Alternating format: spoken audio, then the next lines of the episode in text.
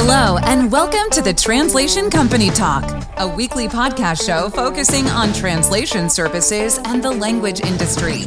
The Translation Company Talk covers topics of interest for professionals engaged in the business of translation, localization, transcription, interpreting, and language technology. The Translation Company Talk is sponsored by Hybrid Lynx. Your host is Sultan Ghaznawi with today's episode. Welcome to another episode of the Translation Company Talk podcast. Today we are going to cover effective enterprise level localization sales.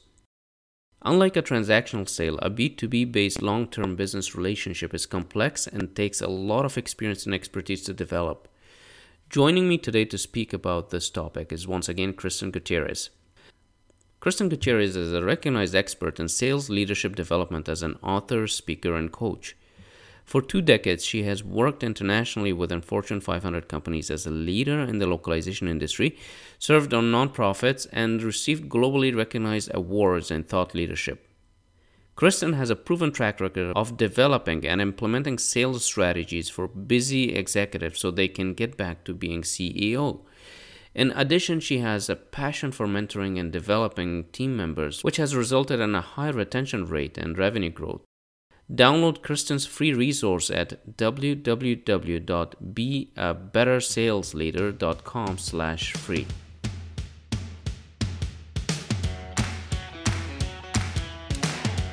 Kristin, welcome back to the Translation Company Talk podcast. Thanks, Sultan. Thank you so much for having me again. Uh, it's so nice to have you here again. And Kristin, I know that now by now most people in our industry know who you are, your brand, your name, your picture. But there are some people who probably are listening to this podcast for the first time. Would you please kindly introduce yourself and tell us about your experience in the context of business development uh, in general? Great, absolutely. So, I am an expert in developing sales leaders and driving organizations to more revenue. I currently do that within my role as Vice President Sales for United Language Group. Um, and you know, at the end of the day, I've been in our industry for 18 years, having started as an inside sales rep, also known now as a business development rep or a lead generator. And the story is pretty fascinating and transformative. Um, we can talk about that later, but I am also an author and a speaker and a coach. I am currently um, writing Be a Better Sales Leader, which is coming out summer of 2023. Wow, fascinating. There's a lot going on. Uh, Kristin, we have discussed your industry experience in the context of localization in the past and many different roles. But I'm interested to learn more about how you've been you've seen sales and business development in particular evolve in the language industry over the years. It's interesting, right? Because when I started in the industry, CAT tools were becoming super predominant, and it was like the Trados acquisition by SDL, now known as RWS. Now we're seeing so much about Chat GPT, and I really think the evolution has come full circle. Is it's all about the people, right? So like yes, cold calling and emailing and building relationships is super important, but it, it, comes down to the people who are you working with, who are you calling on, and are you treating everybody with as people and not chat bots? um, are you doing a lot of your own um, research on them and just not relying all on the technology? Because at the end of the day, I true truly do feel people buy from people they know, like, and trust, and I right. think that's the constant that has evolved yet also remained the same. Kristin, what about um your experience in the industry, why don't you go ahead and and set the stage and share some success stories from your sales career in this industry and and how it, resonates with you today? Yeah, it's actually the reason I'm writing my book is because I realized that people like me exist who start off in this industry either because they have a career or uh, education background in linguistics or were translators or interpreters or just simply needed a job like I did kind of right out of college. So I stumbled into this amazing industry and started as an inside sales rep. And I think the story goes that I was promoted within six months to lead an inside sales organization that at SDL. And I as a 24 25 year old young woman i needed to learn to lead through ambiguity and i needed to fail forward and i really needed to like grow into my role And I think that's so fascinating because as you kind of take a step back and say what makes a great sales leaders, um, I believe there's three pillars to those to that success. One is leading through ambiguity and growing into a role, maybe into a role that's slightly beyond your capabilities. Um, two, it's learning how to manage up and understanding how to report on KPIs. And three, it's professional and personal growth. So we can talk about those pillars as we go. But ultimately, my sales career has gone from inside sales to manager, then as a long time as a um, individual contributor, BDM or AM, and then back into vice president of sales. So in and of itself, it's like it's it's an impressive 18 years, and you know, how to help other people get there too. Uh, Kristin, let's talk about the topic of conversation, which is uh, how do you sell to enterprises effectively? I mean, there are different classes and sizes of enterprises, but an enterprise and an individual or consumer are two different things. We're talking in the context of a B2B type of relationship. Give me a high level picture. You're a champion in this area. How do things happen? How, how are things done today? Right. Great question, Sultan. Um, B2B sales definitely is different than individual one to one. So I'm glad that you made that distinction. Um, I think when you're working with a business, selling to a business, you do truly need to understand who are the various stakeholders and how are decisions made and what impacts budgets. So, unlike calling on different sectors where you might be meeting with one person who controls everything and can make decisions like on a dime, in a business, you're often having to deal with contracts and legalities and finance, the, their end finance. And then you're often dealing with a chain of command of different decision makers and influencers. Um, and so we can talk about the fact that truly calling on enterprises, if you're calling on the HR department or you're calling on the training department or you're calling on the marketing department, you really want to understand who is an influencer to you, who's going to help you, you know, open doors to their colleagues, who's who's a blocker, who who isn't necessarily you know adverse to your solution but may be already using a different provider solution that they are happy with and really understanding who are the key players within the company that you're calling on so that who's going to help move your solution forward and who might deter it. And then what is and then asking all of the right questions to truly understand what are the decision making timelines and what, what are the hoops that they the client have to jump through in order to get you onboarded as a vendor. So at a high level it's just kind of knowing who all the players are and knowing like when to ask certain questions and what are all of the questions that you might want to ask. Absolutely. Uh, Kristin, what is the difference between uh, regular localization sales and managing the sales process with an enterprise and a B2B framework? I mean, you know, people assume that you, sales is just a matter of finding a customer and signing a deal, and that's it. But there's a proper cycle. There's a lot goes on. Why don't you talk about that? With localization especially right? It's um well ever since the pandemic we've seen a surge of companies and content requiring more and more and more localization than i think previously. We're kind of seeing now what we saw at the end of the dot com era which is like this the in you know tech and documentation and, and just lots and lots of content right so it is truly understanding what's happening at the client side, what's happening at the buyer's journey, and aligning the sales process to the buyer's journey. So are they mature in localization? Are you dealing with somebody who's been on the vendor or client side? You know, are you dealing with somebody who's been in localization for years and years and years? Right? We see a lot of that, but because of the surge of content, and because if you look on uh, any website that's doing career, you know, profiling now, et cetera, you're seeing an increase of looking for localization managers to hire for the corporations.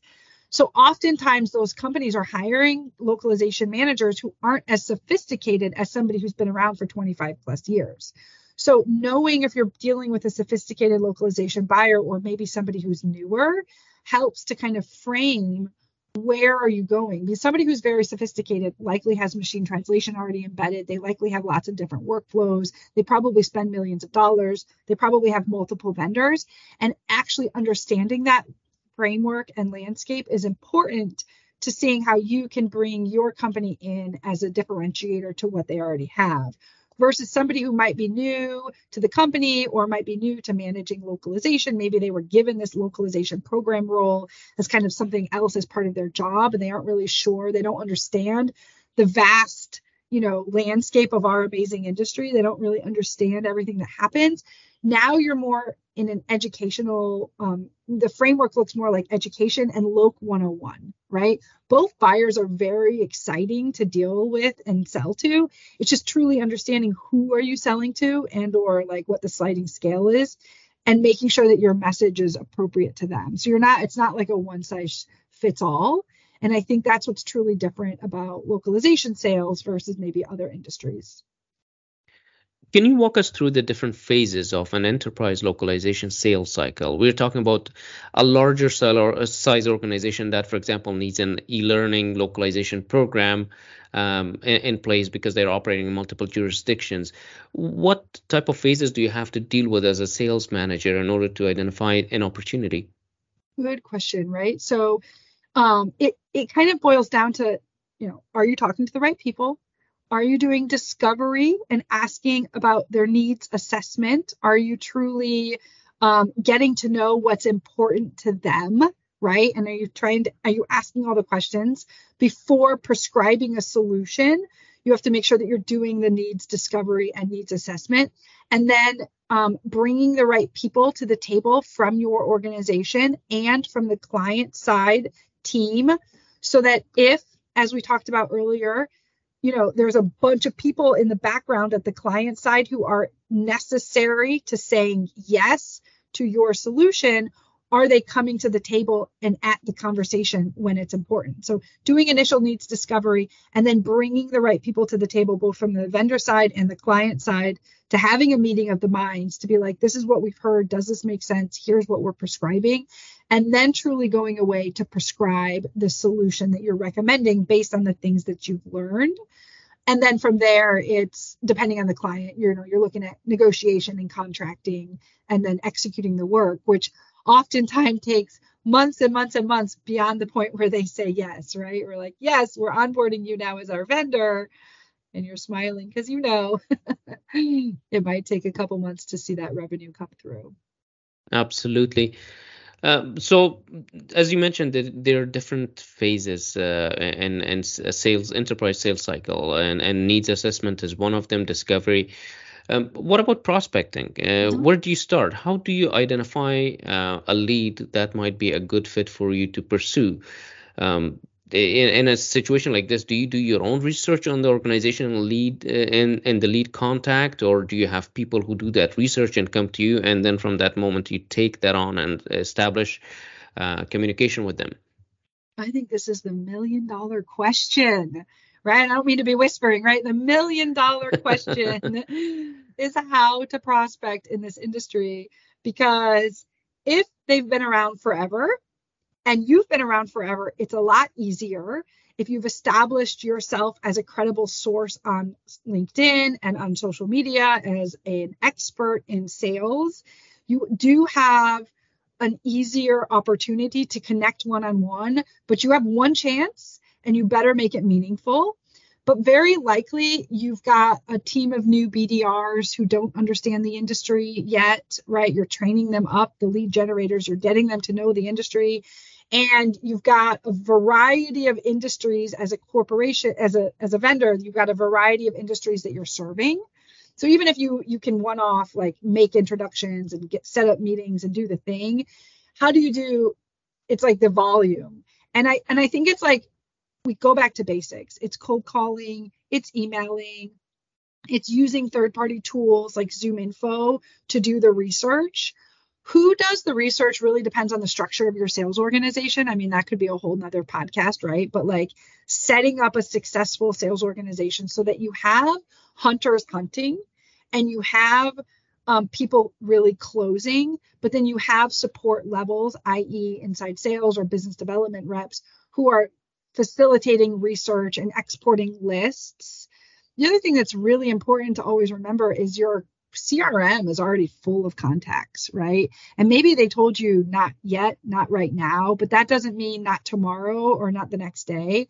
So, have we touched those people eight to 10 times a year? And are they still in the same role that they were when we originally brought them into our CRM? Uh, you know, and like what are, what is their story? So, it's a little bit of like net new outreach, cold calls, emails. It's a little bit of retargeting existing contacts, cold calls, emails. And then it's a lot about like, what is the LinkedIn presence of the LSP and of the individual sales reps, and how are you using that to your advantage to um, open the door to relationships and drive forward conversations? When it comes to establishing a relationship with a B2B client, uh, you cannot simply assume you can sell to them in the first conversation. That's a mistake a lot of people make. Uh, I mean, if you look at some of the LinkedIn messages, people simply think that you would buy from them just because they sent you a message in your opinion, what works effectively to build the trust and open up the channel for identifying a need or a, a gap to fill? Yeah, it's really about making what's in it for them because we all get prospected all day long on LinkedIn with people just going for like the throat, right? And it, it doesn't make any sense because I get it. I I get it.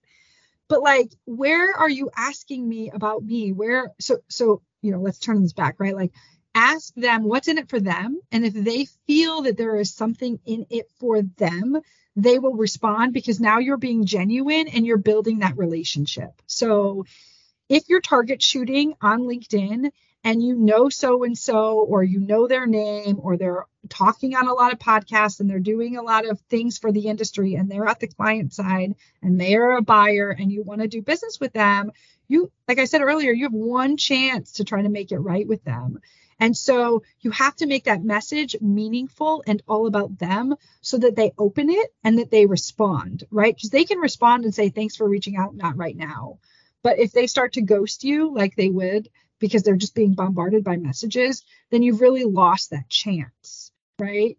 Um, and in a cold message, it's more about putting the right amount of content out there at the right amount of time and depending on the industry you're targeting, I hate to say it, but that's what makes localization sales so tricky is because the way you sell the healthcare is different than the way you sell to legal, which law firms, which is different than the way you sell to enterprises and corporations, which is different. You know, software is different than manufacturing, is different than e-learning. So it's all a little different, and it's understanding the nuances of that, and it's setting your salespeople up to be subject matter experts or SMEs within their vertical and within their expertise so that they're producing more relevant messaging and they're taking time to research stuff about their potential clients you know and making it about them so right it's the long game knowing that it's the long game and that once they say yes to a meeting that's just simply like yes i'm willing to like talk to you for two seconds in a grocery store line but that in no means means like I'm going to sign you over a million dollar contract. And if you treat them like a short term transaction, that's just how they'll treat you. Back to the sales cycle, Kristin. Um, how do you determine which phase of the localization buying cycle is the prospective client situated at? I mean, they could be thinking about localization, or they may not know what localization is, or they could actually be looking for a vendor. So, how do you determine which phase they are located at?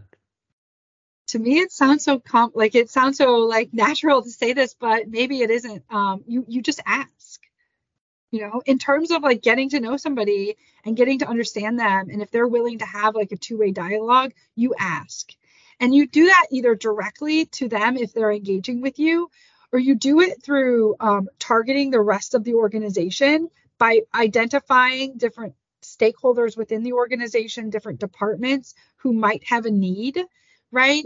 And or um, depending on the industry, there might be content online available to say they're going to RFP or they're doing something else that demonstrates that they're looking for a solution. So based on what you're seeing online, it could be on LinkedIn, it could be on their website, it could be on forums or you know associations. There could be clear indicators that this company is looking for something. That that in and of itself is a short-term leash to say like, okay, now it's either finding the right person or emailing the right person to say like we we're offering what you're looking for but often it's having that dialogue with them, building the trust, and then asking them to getting to know them. By asking the right questions along the sales cycle, they will open up and start to trust you and say, Yeah, this is something that we're looking at reevaluating in two years. Great, mark it down. This is something that we're actually evaluating right now, or this is something we're looking at in a, a month or two. It just depends. So, uh, assuming a prospect is identified that is a good fit, but they're not in the mood for localization due to any reason, as you just mentioned, uh, what is the most effective means of maintaining that relationship, which will uh, at some point uh, become business down the road? How do you get them to move to the next phase in the buying cycle? Just nudge them a little bit. I think there's two approaches to this, truthfully. One is sell them something they don't know they need, right? So, like, make a compelling event with your company's differentiators and or something that you're innovating. So like innovate alongside of them and prove that despite them being the right person and saying i'm not ready to buy they now can't look away. This is the golden rule for being able to secure clients that are really in bed already with another vendor and they they are not looking at all but now you've shown them something that they can't turn away from that's a whole strategy. But the other strategy is um, more, more common, which is like make sure you're staying in front of them, make sure that that relationship building was real and genuine, and you know show them industry news, show them stuff from Nimdzi, show them stuff from Slator, right? Like they might not know, depending if they're super mature or immature in terms of localization buying experience, they might not know about all the vast resources in our industry. Share with them the multilingual magazine, right? Like show them the resources without a scarcity mindset of showing them the idea that like oh there's all these other vendors in the industry because you're establishing yourself as a person of expertise and they will trust that and respect that. And by staying on their radar they will come back to you when the timing is right. So i think there's the two approaches Kristin, enterprises, I mean, I'm talking about larger organizations, they obviously work in very structured and at times multi layered, rigid, solidified ways when it comes to partnerships. Um, RFPs are common, and oftentimes some of the larger players are involved in such calls for proposals. How would you stand out from the competition to uh, form this enterprise business relationship? It's RFPs are hard. You have to be honest with yourself as a sales team. Are you column fodder or are you helping to charter and create and craft that RFP? Those are the ends of the spectrums. And then are you somewhere in between? For the audience, column fodder would be hey, I'm a client, I'm a big organization. I have to buy translation services, or we have to renew our translation services contract. I've got to go to X number of vendors. You just happen to be one of the vendors I go to. There's no relationship, there's no insight, there's nothing. And now we as a sales team have to decide is this is, this RFP lands in our inbox or we find it, right? But it, it's truly column fodder. Are we going to respond? That's a whole nother that's a whole nother conversation, right? Um, but the other side of the coin is I've built this relationship based on some of these tactics and tips we've talked about earlier. And the client's like, oh, this is great. I really love all this information you're providing to me and like these Nimdzi reports and, you know, et cetera, et cetera, et cetera. But like I am being talked, I am speaking with other vendors and I really want to kind of organize this in some sort of way um, that I can get like a compare of apples to apples. So you see if you can help set the client up for success by helping them write the RFP, write the questions that would contain the RFP that would then go out to the other vendors. So depending on if you're strategically advising on the RFP or your column fodder would kind of um, the beginning of the question was I mean I think I answered the question, but like just to come full circle, like some of the larger players like how, how do you stand out from the competition? I mean that helps that's how you stand out. So are you column fodder or are you advising? If you're column fodder you're going in with your core differentiators and you're going in with like what makes you and your company unique and special. Um, and and you're this is awkward to say, but you're kind of hoping and wishing and praying that they see that through the generic responses. And that's why you have to make a decision are you going to participate or not? A lot of times you do, right? And then if you're advising the client, they obviously see you as a trusted advisor and you've already asked all the right questions to know how to write the RFP so that it's favorable for your company's outcomes. So you're naturally set up as um, being different and having a differentiator. This podcast is made possible with sponsorship from Hybrid Lynx, a human in the loop provider of translation and data collection services for healthcare, education, legal, and government sectors. Visit hybridlynx.com to learn more. Kristin, let's decouple enterprise sales and business development, two different things. While they are both used interchangeably, uh, you mentioned them uh, earlier that uh, business development supports the sales team. So, business development creates that opportunity for sales to happen. Please provide some details about how this work and the enterprise localization partnership framework takes place. How is it done? The difference between uh, sales and business development teams. Uh, some companies do both in one team, some of them separate them. So what's the advantage versus not having you know, them separate? Yeah, this is a really interesting question, Sultan, because in my 18 years, I have seen it change. It's and and I think every LSP does it different, and then they all kind of start to do the same, and then they all go back. It's so funny to me. I see three layers in sales because I also see outside layers. I see sales support, I see S, um, solution architects, I see engineers, I see there's a lot of people supporting sales. But if we can put sales in a box, I see business development reps or inside sales being a layer, which companies have operated without since the beginning of time, and it is almost an it's not needed, right? It's a good it's a good support layer. Then you've got true sales, right? you differentiate true sales from account managers. That's the difference I've seen in the industry. So for a very long time at Lionbridge, I kept what I hunted. So I account managed all of my own accounts. I personally, as an individual contributor, loved that.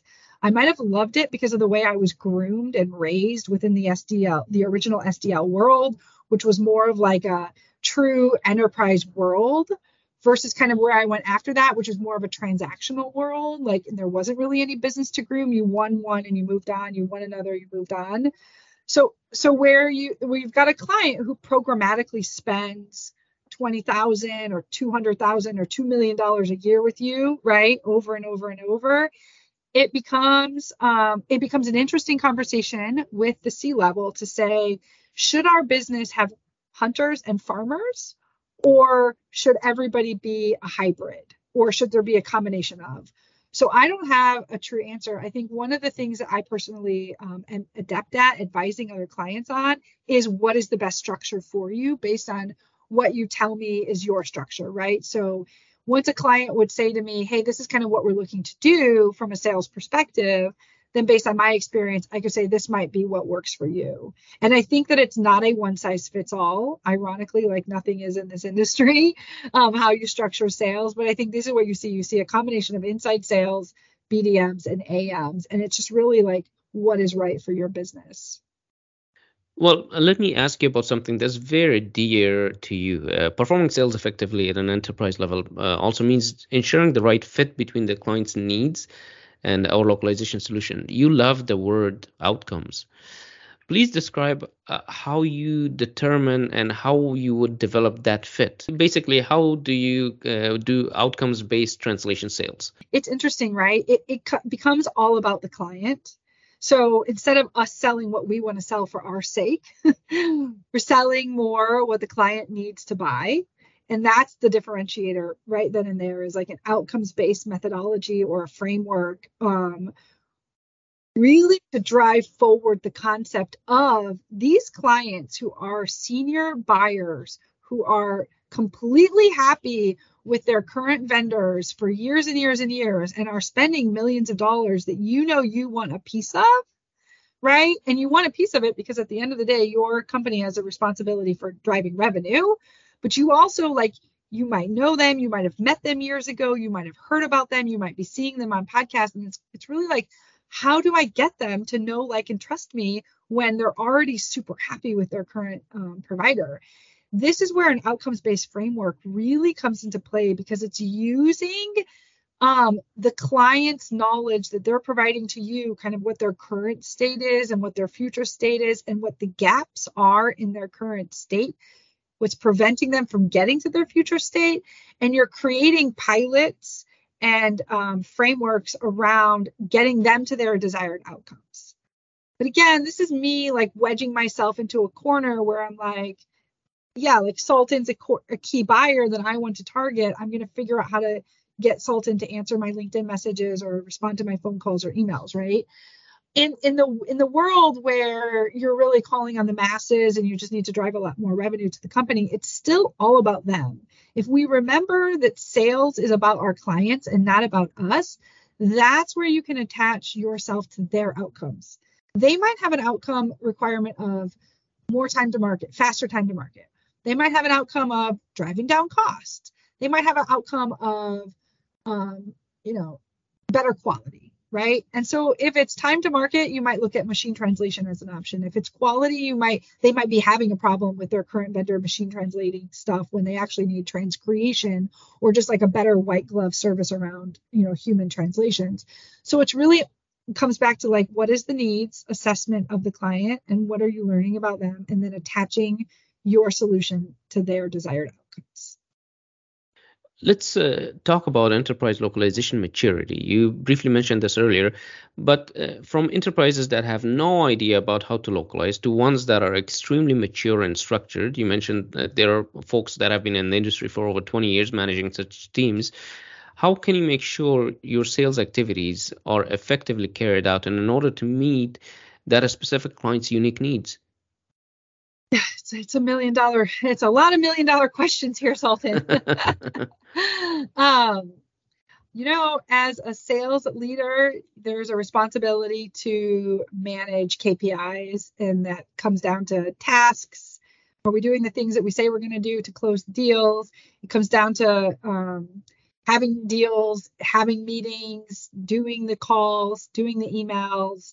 And you know in order to go from clients, potential clients not knowing us to becoming lifelong multi-year clients, there's a lot that has to happen in between. And ironically, that's kind of like the whole second pillar of my book, of how to be a better sales leader, which is the KPIs component and managing up your performance to your boss and to the C level um, so that you know, as we're trying to onboard bigger and bigger clients and more and more clients, maybe they're the same size clients, but like as we're trying to onboard them, there has to be transparency around what are the deal values? What is the probability of those deals closing? What various stages of those deals are those deals at? Who are the champions within those deals? Who are the blockers? What are the blockers? Are they other vendors? Are they people right? Are they solutions? Are they things that we don't offer? And just truly like a 30,000 foot view into deal management i think at the end of the day is kind of where the crux of the answer to this question comes is what is the overall deal management structure for your organization your sales organization so that you're spending the right time on the right deals that have the most opportunity and most likeliness to close, right? Without ignoring all the rest of the deals based on, you know, maybe the timing of the deals is a little bit further out, or maybe um, there's some things going on in those deals that makes them not as priority today as these others. Let's uh, briefly talk about uh, sales enablement and the kind of tools you need to make sure you deliver an effective sales experience to your enterprise clients. Can you talk uh, or describe what these tools are and why we need them? Yes, right. We need a whole sales enablement team if we have we have the opportunity to have one, but the CRM is definitely something that we need to have. and I have known from my colleagues who have gone on to work at other CR uh, to work at other LSPs it's not as common to have a CRM as I would originally think. So, brass tactics number one, have a free HubSpot account, right? Because it is free, right, at a certain level. Um, but there's a lot of great CRMs out there. So do some due diligence in looking for the right CRM that's going to work for your organization. Above and beyond that, it really depends on where you currently are as an organization revenue wise, what your growth strategy is for the next three to five years, and what your budget is already for having um, sales enablement or sales operational team members in place or not. And from there, it becomes additional tools to help with forecasting uh, homegrown tools potentially to to look at quota attainment and achievement and like measuring and managing. Um, and then there's also third party tools for emailing, like ZoomInfo I mentioned. There's um, tools like Chorus or Gong that record calls for the and the client consents to that ahead of time. And it's a great training tool to use um, for coaching your sales reps since you can't physically be on every sales call as a sales leader. These tools provide both a manager's opportunity to coach their team and the individual contributor's opportunity to capture notes from the call without having to type everything like as they're listening. Um, and then just also an opportunity to reflect because I think that the best salespeople, no matter where they win or lose a deal, they're spending time to reflect what happened, what they could have done better, what was out of their control, you know, things like that. So I think CRM, recording calls, homegrown tools, and or other third-party tools, it really just depends on the budget and where the organization is. Kristin, let's talk about how the sales teams, especially in enterprises, they're perceived.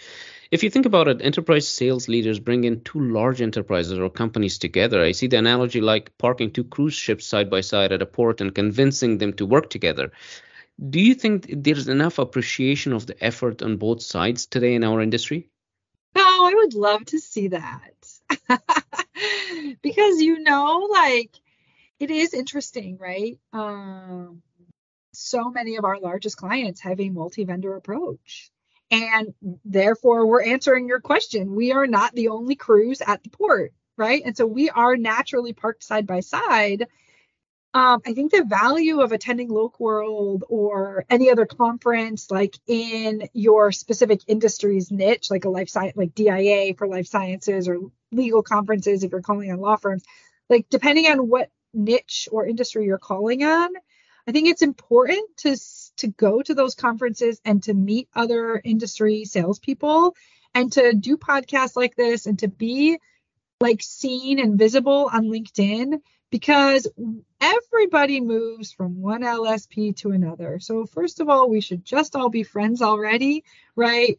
And we should learn to collaborate and cooperate within accounts. I do have one account where the joke for me is I was on maternity leave and another LSP swooped in and stole my business. Uh, the client was super gracious to like kind of tell me what happened. And I happen to know the guy at this vendor. So I call him up and we laugh. like, okay. Uh, and we actually do cooperate in the account. We've been on calls together in the account. I think there that is very that's the exception to the rule.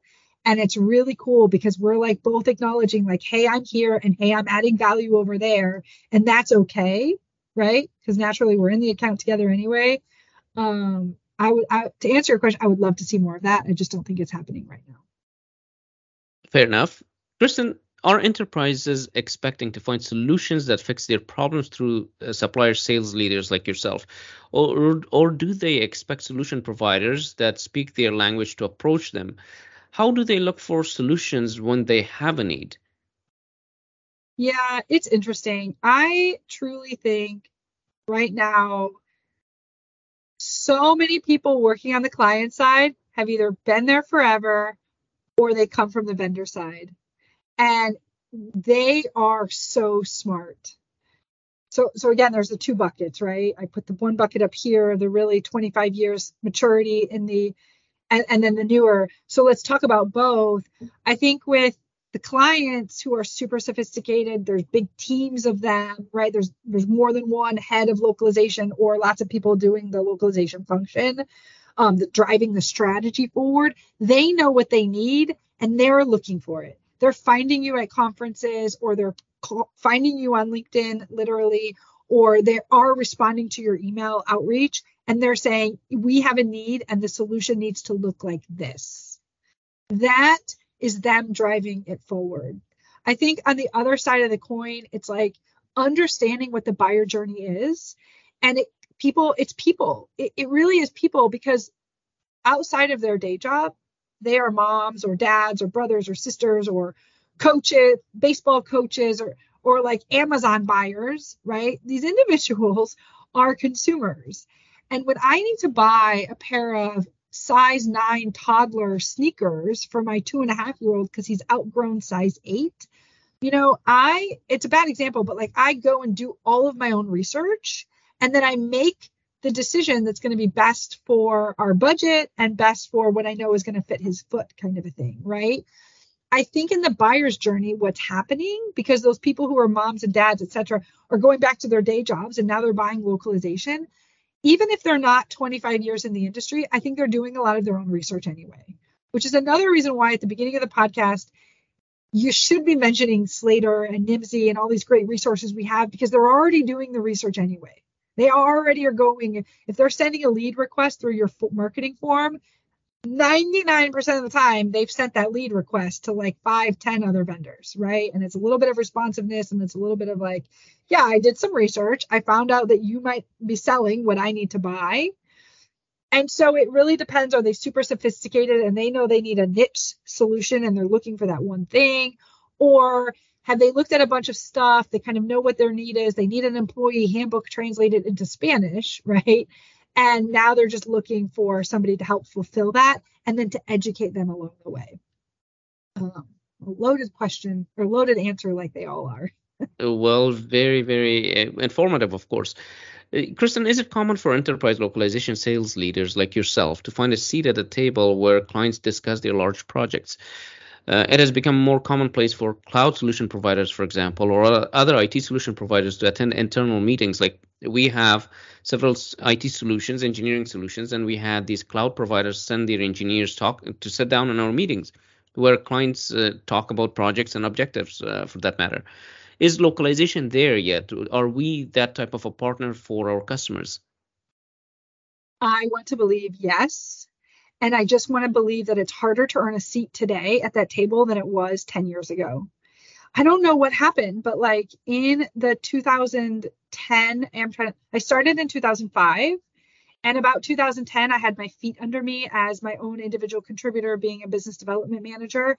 And I was traveling all over and I was meeting with clients and I was putting together roundtables in cities like Indianapolis, Indiana, which was like pretty arbitrary if you think about it, right? But like, and I was calling together localization managers from Indianapolis in a particular sector to say, come to this hotel at this conference room for an hour and a half on this day, and we're going to have coffee or donuts or whatever. And I brought one of my solution architects, and we had a roundtable. That's not actually answering what you're talking about, but like, that's how open everybody was to like thought sharing and collaborating. Here they are client potential um, they were competitors potentially and or just like other companies in that space. It was a local event for them. It was like no frills. It was certainly nothing like big and fancy. It cost me a hundred bucks i remember right? And like and we had very meaningful conversations. We used to do that all the time. And then we also would be invited to the client. I'll never forget this other meeting where I went, where like, yeah, we flew in, or at least I flew in. Maybe my support team was on the phone. And um, the head, it was like an RFP, but like the head of the RFP was there, and three or four of her other colleagues were there. We can't ignore the fact that the pandemic sent so many people home and then dispersed the office, meaning that where everybody maybe used to be centralized in one location, now people are allowed to work elsewhere. I think that is prohibiting the ability to but maybe it's not physically in person. Maybe it's still virtually like getting together.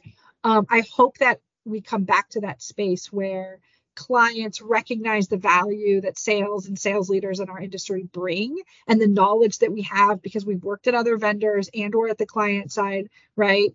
And, and it becomes like a thought sharing environment again. I hope we can come back there. It's really fun. Makes sense Kristin, how do you see enterprise sales, especially in the localization sector, evolve in the coming years? Is it going to be, um, you know, do we have to learn new skills? Do we have to um, learn about new things, or client behavior is going to change? What are your predictions? What an interesting conversation. So we've hit on the other two pillars of my book. I just mean for like be a better sales leader, we've got this third pillar, which is all about personal and professional growth. And I think we should always be learning and we should always be growing. So, as individual salespeople, have you gone through formal training?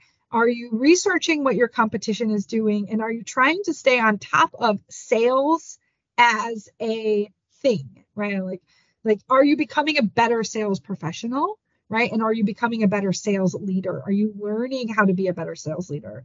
That's for one. As it relates to the industry, also, it's I, I really think like how it's going to evolve, it's going to come back to the people. We're about we're in this phase of chat GPT and all of the AI and MT and NMT and everything like that, right? We're in that phase now, but it is going to come back to the people. Like, great, the the, the AI is good for a lot, right? It's good for stuff, it's good for all of this, but then it's back to the people and back to those relationships. And this is kind of how we started this conversation. I, I really think it's coming back to relationships. So evolving to make sure that you're using the technology, you know, as it's as it as it should be used, but that you're not forgetting that people buy from people they know, like, and trust, and you're not forgetting to empathize with individuals and not forgetting to remember that the people who are buying from you are also human they're at Amazon, they're on their phones, they're do, coaching their kids' T-ball games, they're doing whatever they're doing when they leave their jobs, right? So let's reconnect to humans and see if we can use that to like make us better and drive forward this industry. Absolutely. So uh, you spoke about your book. Let me ask uh, specifically about it. Please share a few words uh, about this latest initiative of yours. Um, I'm excited to learn what it is about and when we expect to get in the market. What can you tell us? Well, and I would love um, for everybody to sign up at beabettersalesleader.com slash free for a giveaway. Well, first of all, just to be notified of updates to the book, but also I'm doing a giveaway of three things that make great leaders. So you'll get that download right away when you sign up.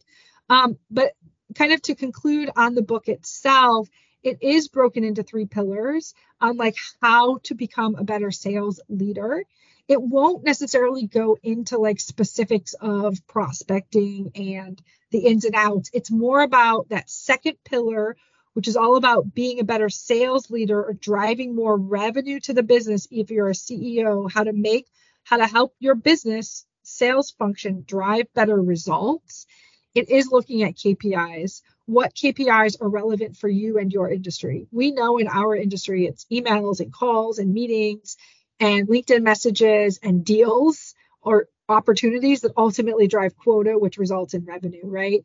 But really looking um, at your industry and like what are those metrics, learning how to manage up, learning how to communicate with your C level, learning how to potentially communicate with the board that drives your organization and what is relevant to them and then knowing how to communicate that up versus knowing how to coach your team, what motivates them, what drives them forward, um, this whole concept of micromanaging and what to do with it, etc.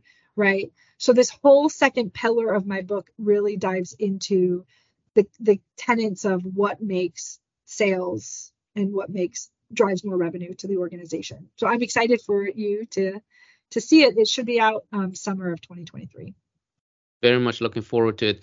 Uh, Kristin, as we reach the end of this interview, uh, please share your thoughts and words of advice for our sales leaders in the localization industry. What should they be uh, looking at, preparing for, and what what's coming their way in the next 24 months?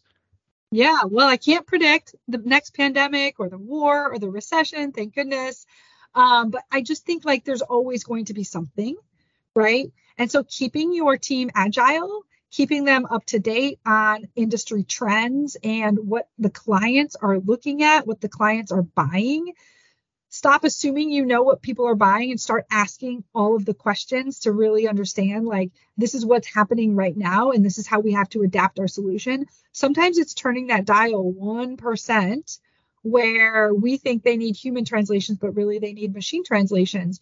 And the assumption that you need perfect quality unless you've told me you, you need perfect quality let's run through an outcomes based framework and test the quality of the different layers of um, translation to see if that's going to suit the client's needs so i think it's kind of the key the core concept here is agility keep the sales team agile keep them doing all the prospecting all of the emails and figure out what your differentiators are as a company to stand out against all of the other competition.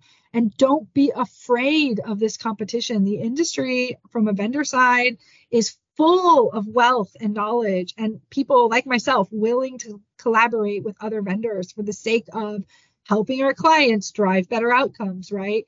And or seeing where we might complement each other. Um, there's so many vendors selling their services to vendors. Let's get better at doing that. What a fantastic conversation, Kristin. I really, really enjoyed it, to be honest. Uh, there's so much to process, and I'm sure everyone learned at least one thing related to sales and relationship management in the industry to apply to their business. Um, you're always full of energy and information, bringing such a nice vibe to our whole industry. And uh, with that, let me thank you for your time and all the information that you shared with me today. Thank you so much for having me, Sultan. It's always a pleasure. I look forward to doing it again soon. Thank you. Effective enterprise sales development requires a structured and well thought out system of serving clients with unique and often complex needs depending on the industry and vertical. As Kristin mentioned, the way localization is sold to an enterprise in the legal sector is very much different from an organization that operates in the healthcare industry. It is very important for sales individuals and localization to understand their clients their clients' industries, the problems and challenges they're facing, and use the terminology that resonates with them. Selling and solving a problem are two different things, but often it is the latter that results in long term business relationships. Gone are the days of transactional selling, but sadly, even today, majority of our industry thinks with a transactional mindset, and that needs to change if such translation and localization providers want to stick around in the future. That brings us to the end of this episode. I hope you enjoyed my conversation with Kristin Gutierrez.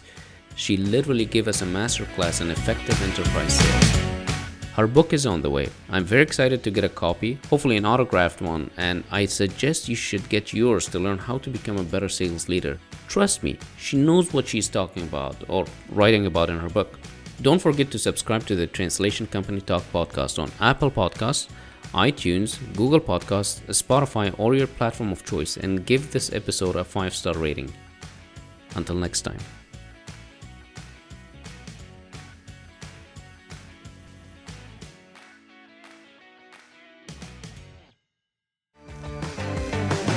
Thank you for listening. Make sure to subscribe and stay tuned for our next episode.